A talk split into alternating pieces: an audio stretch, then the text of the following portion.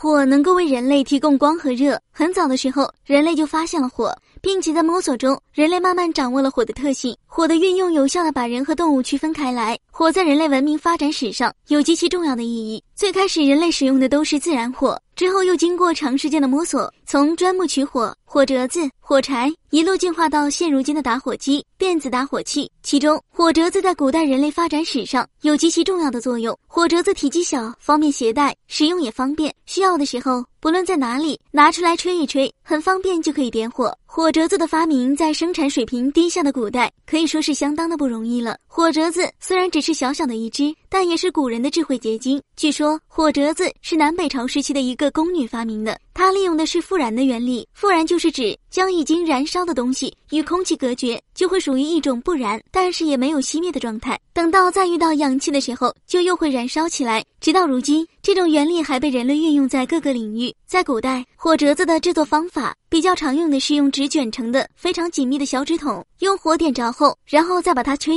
然后再把它吹灭了，然后用纸筒盖将它盖住，注意要留一些空隙。在吹灭的纸筒上面还残存着火星，非常容易着，只要在需要的时候轻轻的吹一吹，就可以使其再次燃烧。另外一种相对高级的火折子工序则相对复杂的多。首先，工人将红薯浸泡在水中，然后。泡一定的时间后取出。捶碎，加上棉花继续捣，再加点芦苇的缨子，然后将这些捣碎的混合物晒干，加上硫磺等易燃的东西，然后塞在小竹筒里，点一下，没有明火，但是火星不灭。等到用的时候，用嘴一吹就会燃烧了。随着时代的进步，火折子慢慢被火柴取代，到现在，火柴也被更加方便快捷的打火机和打火器替代。其实不仅仅是火折子，至于现如今的打火机、打火器，我们人类现如今的好多科技产品都是在古时候的产品。加工进化而来的，从猿类到我们现在，人类祖先在每一个阶段都有着不可磨灭的功绩，可以说是有了祖先们的无穷智慧，才有了现如今的我们。